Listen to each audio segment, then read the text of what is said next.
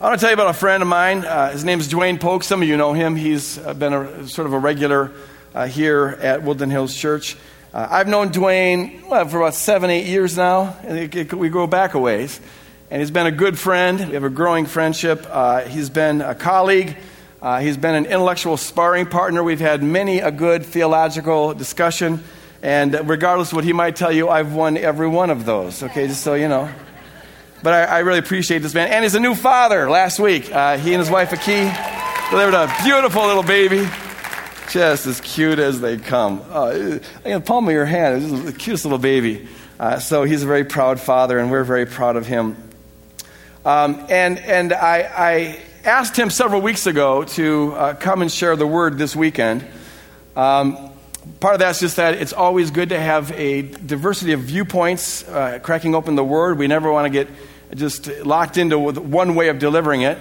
Uh, part of it's that I, I, just see the hand of God on this young man, and uh, he is a gift to the church body, and, and so I wanted to ask him to come and share. And the timing couldn't be better uh, because um, I woke up this morning and felt like a Mack truck hit me. I got a, attack, a case of the, the, the grub, and you know, it's all, so I, I'm really not in the position to be delivering the word anyway. So now, now, whether that was just good luck or divine foreknowledge or whatever, the theologians can figure that out. But I'm just glad that you're here to preach this weekend, Dwayne. So please give a, a good, warm Woodland Hills welcome to Dwayne Polk. Come on up, my Dwayne.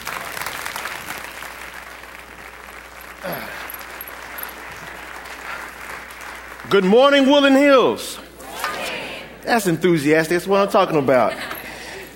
Greetings in the name of our Lord and Savior Jesus Christ. I am Dwayne Polk, and I am always happy to be back home. Um, like I said, I don't visit here, I come back home. This is my home with my brothers and sisters, and so I'm just pleased as punch to be here. Um, Want to just get into some prayer, and then we'll just dive right into the word if you don't mind. Let's pray. Father, we thank you for being a good God, a loving God. None of us would be here if it weren't for your continuous grace and mercy. So at this time, we would like to just continue our worship and praise of you through the word. I pray that you would completely decrease me, Lord, that you would empty me and that you would just fill me and fill all of us with your spirit. Unstop our ears, unloose our hearts, that we might hear and internalize what you have to say to us. Without you speaking your word, nothing else matters, God. And so we just lift up this whole service to you. And at the same time, we lift up our senior pastor to you, Lord. We pray his, your healing power upon his body, Lord. Pray that you would restore him physically, emotionally, spiritually, whatever he stands in need of. We as a body join together to lift him up to you. And we believe that you are having your work even with him right now. So as we go forth with this word, Lord God, we pray that your spirit would strengthen and convict and guide, and that as a result that we would never be the same. In Jesus' name. And we all said, Amen. Amen. All right. Last week, Greg talked about not being like the Pharisees. And he spoke about a lot of different dimensions of the Christian life. Aspects like humility, aspects like being dutiful servants to God. This week, we're going to be looking at another dimension that marks the life of the believer and that is living with gratitude before the gift giving God, living gratefully before the gift giving God. We know that all good gifts come from our Father. And so, in this story that we're going to be looking at, we're going to see the promise and the perils of living in relationship with that gift giving God. Now, we're sticking with the book of Luke, but we're moving on to chapter 17, verses 11 through 17. Luke 17, verses 11 through 17. Now, I'm going to be honest here. When I started this sermon, I started out with a much larger judgment quotient than I ended with. It's nothing like God to kind of take you through something and show you where you really stand on some things to kind of humble you. And that's what happened to me. So you'll see what I'm talking about here in a moment. For right now, well, before I do that, if I were to title this message, which I guess I will, I would title this Giving the Gift of Gratitude giving the gift of gratitude. Now we're going to go to the scripture. Let's read Luke 17, verses 11 through 19. Now, on his way to Jerusalem, Jesus traveled along the border between Samaria and Galilee. As he was going into a village, ten men who had leprosy met him. They stood at a distance and called out in a loud voice, Jesus, Master, have pity on us. When he saw them, he said, Go, show yourself to the priests. And as they went, they were cleansed. One of them, when he saw he was healed, came back praising God in a loud voice. He threw himself at Jesus' feet and thanked him. And he was a Samaritan. That's going to be important later. Jesus asked, Were not all ten cleansed? Where are the other nine? Was no one found to return and give praise to God except this foreigner? Then he said to him, the one who came back, Rise and go, your faith has made you well. Rise and go, your faith has made you well. Okay, I'm to set the scene here. Here we have Jesus of Nazareth. He's the wonder worker. He is headed towards Jerusalem. At this point, he's already declared the kingdom of God with his coming for some time. He's been preaching, he's been driving out demons, and doing all kinds of miracles. So by this time uh, in, his ministry, he's pretty well known around the area. He's healed paralyzed people, he's healed blind people, and he's healed people with all kinds of skin diseases, including leprosy. And I want to focus on that last one specifically because of the story that we're dealing with. Now, having any kind of physical challenge or any kind of physical malady can be hard at any time in any culture. But back in this particular time period, in this particular culture, to have a disfiguring skin disease was effectively to have kind of a scarlet letter on you. It's an instant ticket to judgment by others because often they felt like people that had those kind of skin diseases were actually cursed by God. It meant being separated from loved ones for being thought to be harmful to their well being. And also, it was an all around perception that you were untouchable, that nobody could be around you. And we're not just talking about people feeling sorry for you or people feeling, feeling pity for you. We're talking about actual disdain, actual dislike, actual forced isolation because of the skin disease. Now, just to give you a taste of what these people had to endure, I want to go back to the Old Testament and I want to talk about what Moses' law said about what people that had these skin diseases had to do with the rest of the community when they had these diseases. Going from Leviticus 13, starting in verse 44, verse 45. Anyone with such a defiling disease, that means leprosy, any of these skin diseases, must wear torn clothes and let their hair be unkempt. No salon for you, baby. All right? Cover the lower part of your face and cry out, unclean, unclean. As long as they have the disease, they remain unclean. They must live alone. They must live outside the camp. Now, can you even imagine the despair, the loneliness, and the pain that some of these people would be feeling all the time? I mean, the people of Israel were a very communal people. Everything they did was in and of each other and to be forced to go outside of the camp and be forced to isolate yourself from your whole community. Can you imagine the possible bitterness? All of the loneliness. I struggle to even fathom it to some degree, but this is what they had to live through. So, anyway, by the time Jesus is going through this small town between Galilee and Samaria, these 10 skin diseased people had probably heard about him and doing his God empowered miracles. So now they play their role. They stay at a distance, just like they're supposed to when they address him. They stay far back. And I bet they were thinking when they called out to him, will he listen to us? Now, will he even really bother? Will he even turn in our direction? Nobody else really seems to do so. But at the same time, the hope is tangible. You can almost taste it. The ten really seem to honor him and believe in him when they said, Master, and that's a, that's a serious word, Master, have mercy on us. Have pity on us.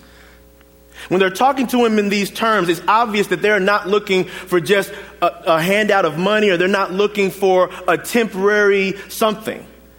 They believe that they could have an authoritative work from an authoritative source. They were looking for a healing from God that they really believed that Jesus could deliver. Now, at this point, I can only imagine what they were thinking when Jesus actually even turns in their direction. They're like, sweet. He's acknowledged us. Nobody ever acknowledges us. Maybe he's going to heal us right here and now. I heard he's done it before. Oh man, this is great. He's going to heal us. And then Jesus, get this now, without walking over to them, says, Go and show yourself to the priest. Priest, priest, priest. Maybe he's that far, we don't know. Now, if I was them, I'd be like, hmm. Now, they might have had all kinds of, uh, what? Kind of thoughts going on. Y'all say it with me. Uh, what? Like this utter confusion, like, what's going on here? Now, we in the here and now would have all kinds of, uh, what? Questions, but probably for different reasons.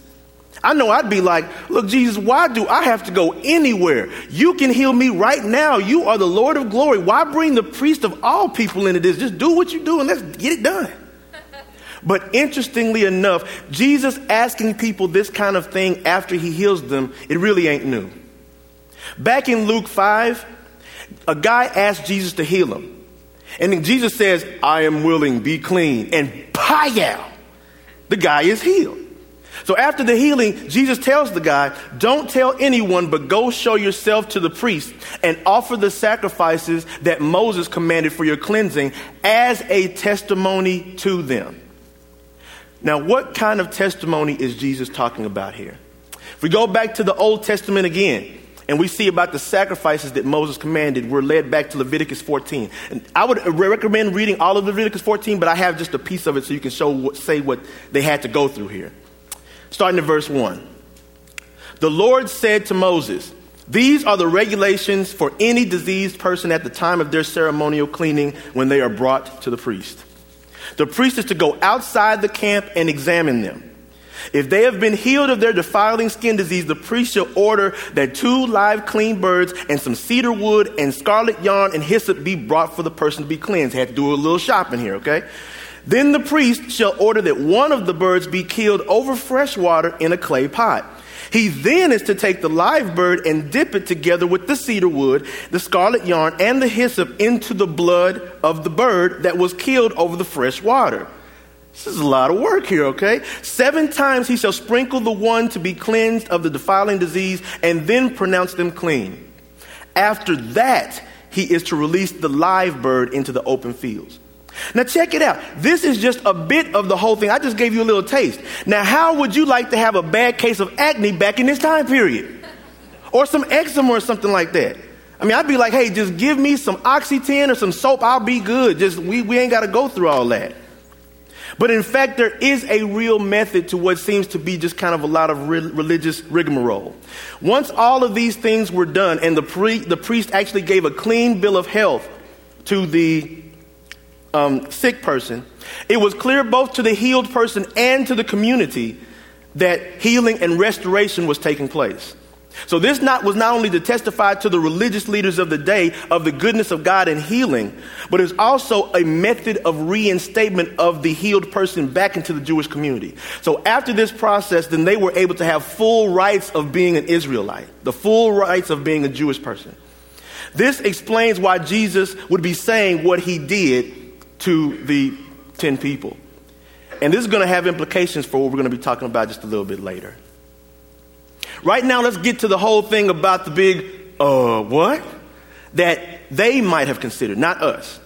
See, as the 10 may have known, Jesus had healed people on the spot, no fanfare, no nothing. But these guys are being told to show themselves to the priest, and this is before they have any indication whatsoever that any healing will or has taken place. Jesus hasn't touched them, he hasn't come near them. He just merely says, Hey, go show yourself to the priest. I bet at this point they'd be like, Jesus, how about you just spit a loogie on the ground, make some mud, and throw it out or something? Get touch us in some kind of way. There is a lot of stake here, y'all. For the ten to go show themselves to the priest and not be healed, it would add insult to injury. And they would have no way of knowing whether or not the healing would really come. I really want us to feel the power and the peril of this faithful time. So I want you to think about this, um, about this analogy. Imagine, and I really hope this is imagination here. Imagine that you are a couple of months behind on your rent or your mortgage and you are just about to lose your shirt and your mind, okay? Now you realize that there is a person who's cool, rich, he's a generous philanthropist person in your community, and he likes helping out different people with their financial troubles, either by giving them money or by just helping them with steps. So you do everything, you drive, swim, crawl until you get near this person. And then when you get near this person and you ask for help, do they sit down with you and talk? No. Do they say, hey, I'll set up a meeting with you, get back? No. They keep walking and they look towards you and they say, Hey, write a check to your mortgage company, company, company. I know if you're like me, you'd probably be like, uh, yeah, right. now, you want to talk about a faith walk? I think a lot of us would have a hard time with that. I mean, I don't know about you, but sometimes your money can be funny and that check can bounce like some rubber. You know what I mean? So when Jesus up here saying, hey, just whenever this guy says, write a check to your mortgage company, I think it would muster a lot of faith in any of us to walk in those steps. So can we even barely imagine what these 10 leprosy people had to think about when they were walking towards the priest? Now, amazingly, they demonstrate some hardcore faith in their willingness to obey the master and go onward. So I really have to credit all 10 of these people. They had some serious faith just to walk. Now, the text says that as they went, and this means as they journeyed towards the priest, they were healed. Hallelujah. the grace and God has healed the outcasted and downtrodden. God has shown himself. The text is also unclear at what point the healing took place. Some commentators think that it was before getting to the priest. Some commentators think that it was after getting to the priest. Regardless to what, there's only one of them that sees what happened to them. And whenever this guy, and I'm assuming this is a guy, sees this, I see in my mind's eye that he can't even contain himself. I get the picture of this guy running around, hooping and hollering, thank you, thank you. Just, just, just cannot even contain himself. Praising God with a loud voice, knocking over stuff, carrying on, knocking over little babies, everything. Now, praising God for being healed isn't really that big a deal. That happens a lot in Luke. But there are two very distinctive things here that I did want to bring out. First of all, this person, the one person, actually goes back to find Jesus, all the way back to find Jesus. Once he finds Jesus, he bows down to Jesus. This is a man, he bows down to Jesus and thanks him directly for what happened with God. Now, that's major stuff in and of itself when you think about it. But this next thing is also pretty big. The guy turns out to be a Samaritan of all people, not even a part of the Jewish community. Now, here's a little something about the relationships between the Jewish community and the Samaritan community. They did not get along. Actually, the Jewish community felt like the Samaritan community was a community of half breeds and that they were illegitimate people and did, were not at all full participants in the covenant that Israel had with God. They also had their own separate ways of worship. So we are saying that these people really had a big divide. And this is another case where the, the message of God brings reconciliation to that divide.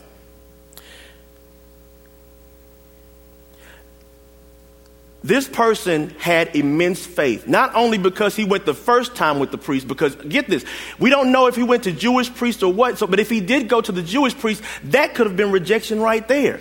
But then to get healed and then come all the way back to a Jewish Messiah, a Jewish wonder worker, a Jewish teacher to possibly face rejection again, this man really has some faith. But in the turnabout, Jesus does not reject him at all. As a matter of fact, he marvels at the fact that the one person out of the whole ten that came back was a Samaritan. Our text says a foreigner. And that he not only praised God like he did, but he actually received, not just with his lips, but with his actions, he received Jesus as master and thanked him personally and directly after the event. Now, here we have an example of somebody that went completely out of their way to give back the gift of gratitude to the instrument of God's working, Jesus of Nazareth. And something special happened because of that that we're going to talk about here in a second. All right, now, here's where we get to the point of my own personal sense of judgment. This is where it came in. I've read this passage before and I've read about the 10 and I've always deeply criticized the 9. How in the world could you be so blind as to not thank Jesus? How ungrateful. You've been unhealed for all this time and he's going to heal you. You can't go back and thank him. Well, I sure wouldn't do that if I was back then.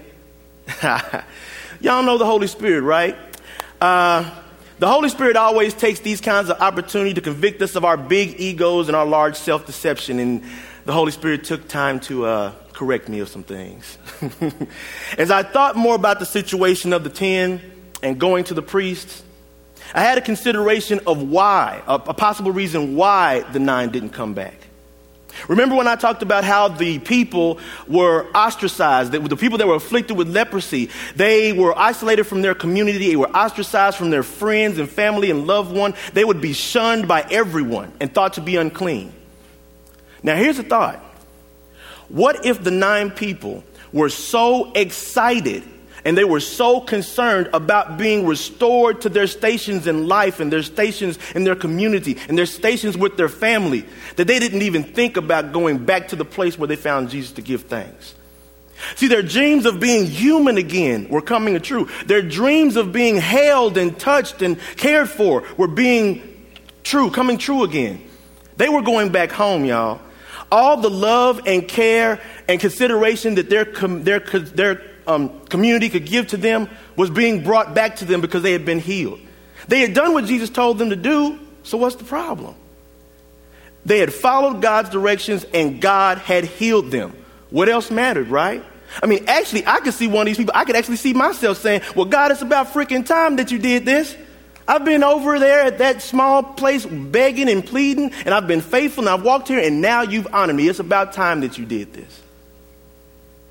Now, as I think about it, and I think about that possible attitude, I saw that I could no longer judge the nine because I saw myself in the nine. I saw my own actions in the nine. You see, I could easily see the prospect of earthly relationships having a temptation for me, and perhaps for you as well.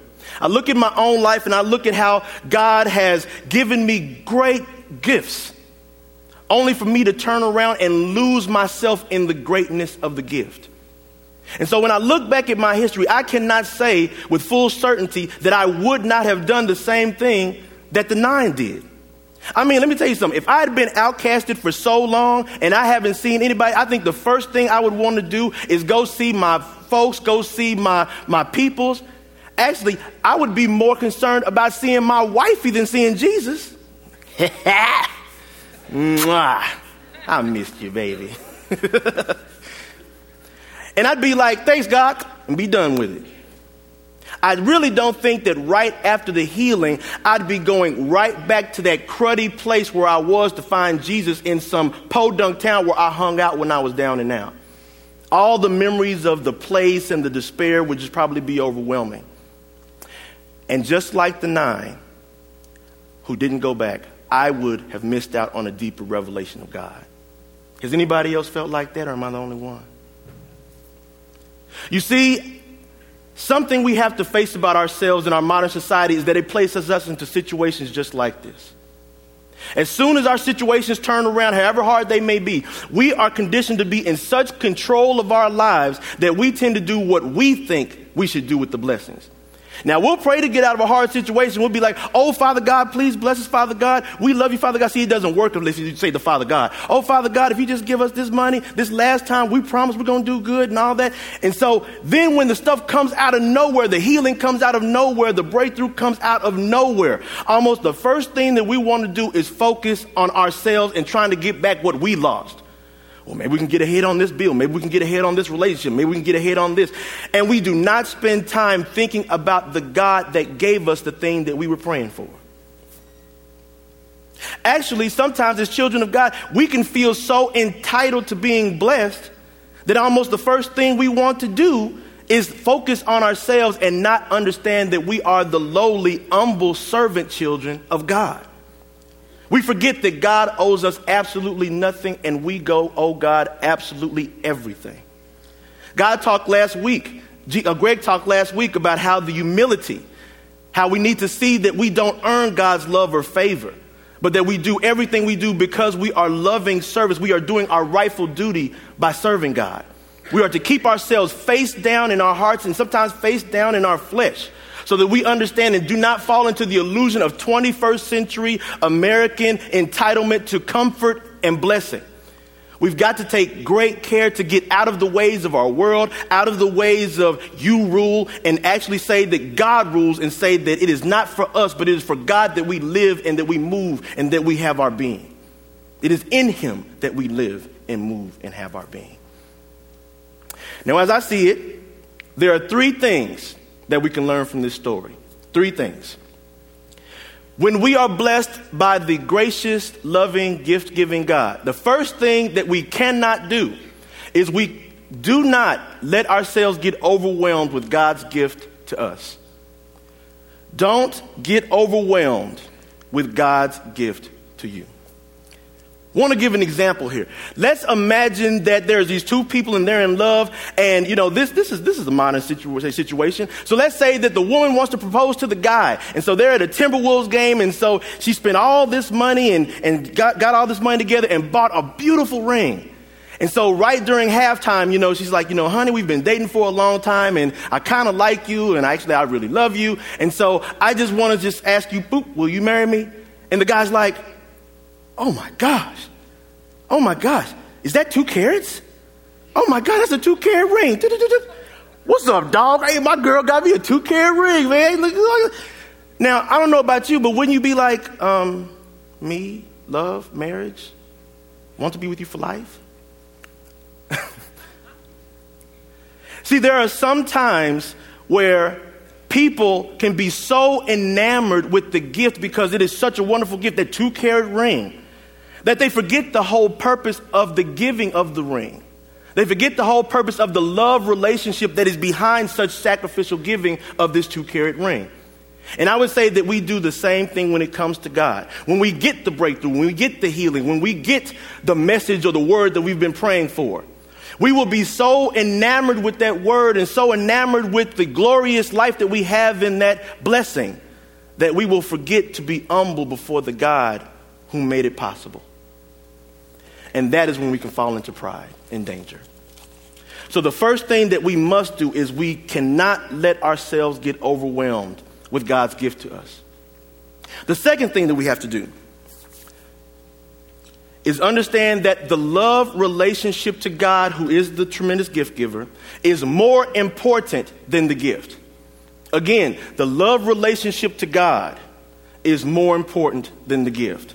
See, sometimes the gift itself can be the test of the relationship, just like in this case of the two carat ring. Any gift that God gives us, if we do not watch it, if we don't watch our self centeredness, if we don't watch our humility, it can turn into an idol. And that idol can actually push us further and further away from God. That's why it's so important for us to understand that it is the love relationship that is central. It is the love that God has for us that ushers Him into giving us the good gifts. And it is the love relationship that energizes us as believers to do what we need to do for the kingdom. Without the love relationship to God, we're lost. And the thing that God gave us means nothing. So that's the second thing. The love relationship to God, who is the gift giver, is more important than the gift. Finally, and we're going to spend some time on this here the third thing is we have to understand that gratitude completes what faith begins. Gratitude completes what faith begins. And I specifically waited until now to talk more deeply about this, about the one person that was healed and then returned. Whenever the Samaritan returned to Jesus and gave the gift of gratitude, he got something proclaimed to him that was really, really special and, and, very serious. We need to kind of look at this. So let's go back to the text, Luke 17. And we're starting at verse 15 here. One of them, when he saw he was healed, came back, praising God in a loud voice. He threw himself at Jesus' feet and thanked him. And he was a Samaritan. Jesus asked, Were not all ten cleansed? Where are the other nine? Was no one found to return and give praise to God except this foreigner. And then he said to him, and this is the part Rise and go. Your faith has made you well. Now, we want to take some time and focus on this last phrase. If you look at different commentaries and different scholars, they all agree that this is not just a restatement about the fact that he was healed. Reason being because all 10 lepers actually exhibited faith, and all 10 lepers actually experienced cleansing. So we have to be talking about something different here. See, the Samaritan was not only cleansed, but he actually, on account of his faith, was given insight into the inbreaking kingdom through Jesus. He was enabled to see what the nine were not able to see. He was able to see Jesus as part of the gift from God. And on this basis, not because he was a Jew, not because he had good skin, but just because he had faith in Jesus and he, com- he completed that faith by giving gratitude, he received illumination of salvation. He received illumination that others did not receive. See, yes, the 10 had faith and God blessed them for that faith. They received from God. They probably did a lot more than a lot of us would have done in the same situation. However, it cannot be denied that the Samaritan of all people is the one who received the completion of what could have existed for all 10. And that's a deeper realization and revelation of who Christ is and the healing power of Christ. See, the Bible healing that all 10 of them got could be lost. I mean, one of them could catch leprosy again, or catch eczema, or catch all of these different things again. And then all of the relationships that were restored, all the things that they got back would be lost again. But the one person who came back, the blessed state of salvation that the Samaritan got for giving the gift of gratitude, it wouldn't matter how many times he got a skin disease again, that gift that he got from Jesus, that declaration would not be taken from him. And I believe that the same thing applies to us today. There's absolutely no blessing that God can give us. There's nothing that God can give us physically or materially that can take the place of seeking Jesus all alone and knowing Him better. No restored family relationship, no restored financial relationship, no restored job relationship, even no restored bodily functioning. Nothing at all can replace the centrality of Jesus. Jesus is and He must be central to everything that we are about. And it should be our joy as well as our duty to fall down at his feet and give thanks for everything that he's done for us. Not the, just the big things, but even the little things. Because I don't know about you, but when I look at myself, I understand that I'm a spiritual leper. I fall into sin occasionally. I think some of us here do that. And being that, being that we are spiritual lepers, we are outcasted to a degree. And we need the grace, the healing grace of God each and every day. And He gives it to us each and every day. So we are recipients of healing just like the lepers are. So the question that I have to ask is this when we receive that grace, do we give it all back? Do we give it all back just like the Samaritan? Do we take the time to find Jesus and say, Thank you so much for what you've done for us? Or do we do just like the nine and we're so enamored by the, our blessed state that we forget to give thanks, give the gift of gratitude to the giver? I want to end off with this scripture. Scripture is 1 Thessalonians, 1 Thessalonians 5. 1 Thessalonians 5, 16 through 18. Rejoice always, pray continually. Give thanks in all circumstances, for this is God's will for you in Christ Jesus. My brothers and sisters, it is God's will, His very design for our lives as human beings that we be thankful at all times. Not just when we get our socks blessed off, not just when we get the breakthrough, but at all times. We are Eucharistic by nature. That means we are made, we exist to give God thanks and praise and glory. It is part of what energizes us as Christians and it pleases God. Check this out. Whenever we choose not to give God the gift of gratitude, not only are we just being straight disobedient, I just read the word to you, not only are we being straight disobedient, but we're actually cutting off our own energy supply. We get energy from glorifying God. God is our only source, not the physical things and the pleasures that He gives us. So when we cut ourselves off from God by being ungrateful, when we cut ourselves off from God by being just unthinking of Him, we are actually worse off than we would have been otherwise. I'm going to give you some example. Everybody just take a deep breath right now. Just take a deep breath. Don't worry about your breath. Just take a deep breath. Now, believe it or not, God gave you the ability to take that breath. And every breath that you take from here on out, He continues to give you that gift. Now, are we going to give Him the gift of gratitude for even that simple gift? Or are we going to forget that? My brothers and sisters, we have to live in gratitude. So that, like the person that came back, like the Samaritan, the outcast one that came back, we can truly see Jesus, not just receive from Jesus, but we can truly see him as he is and fully participate in his saving acts. That is what we are called for. We are called to live in his salvation, and we can only do that by living in gratitude. So, I kind of have an assignment for us, all of us. I want you to think, I want all of us actually, to think about some recent blessings that God has given us. Recent blessings, they can be small, they can be big, whatever they are. And I want you to ask yourself these questions How have I glorified God for these blessings today? In other words, even for the breath that you just took, how do I glorify God when God comes through with the money? How do I glorify God when He comes through with the healed relationship? How do I glorify God for these blessings that I've received lately?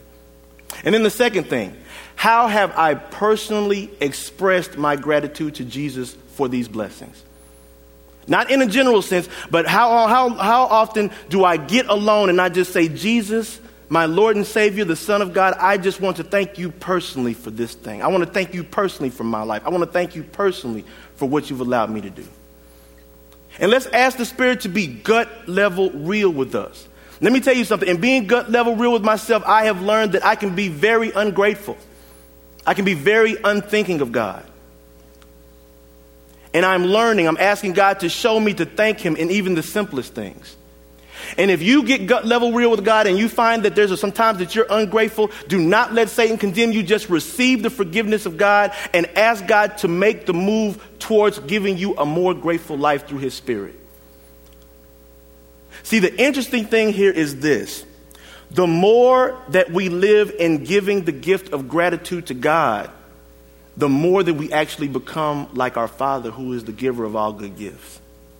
And isn't that what this is all about? being conformed to Christ, and letting the love of the Father show through us, being holy as He is holy. Let's live in gratitude, live in love, live in God's salvation. Let's pray. Father, I just thank you for this message.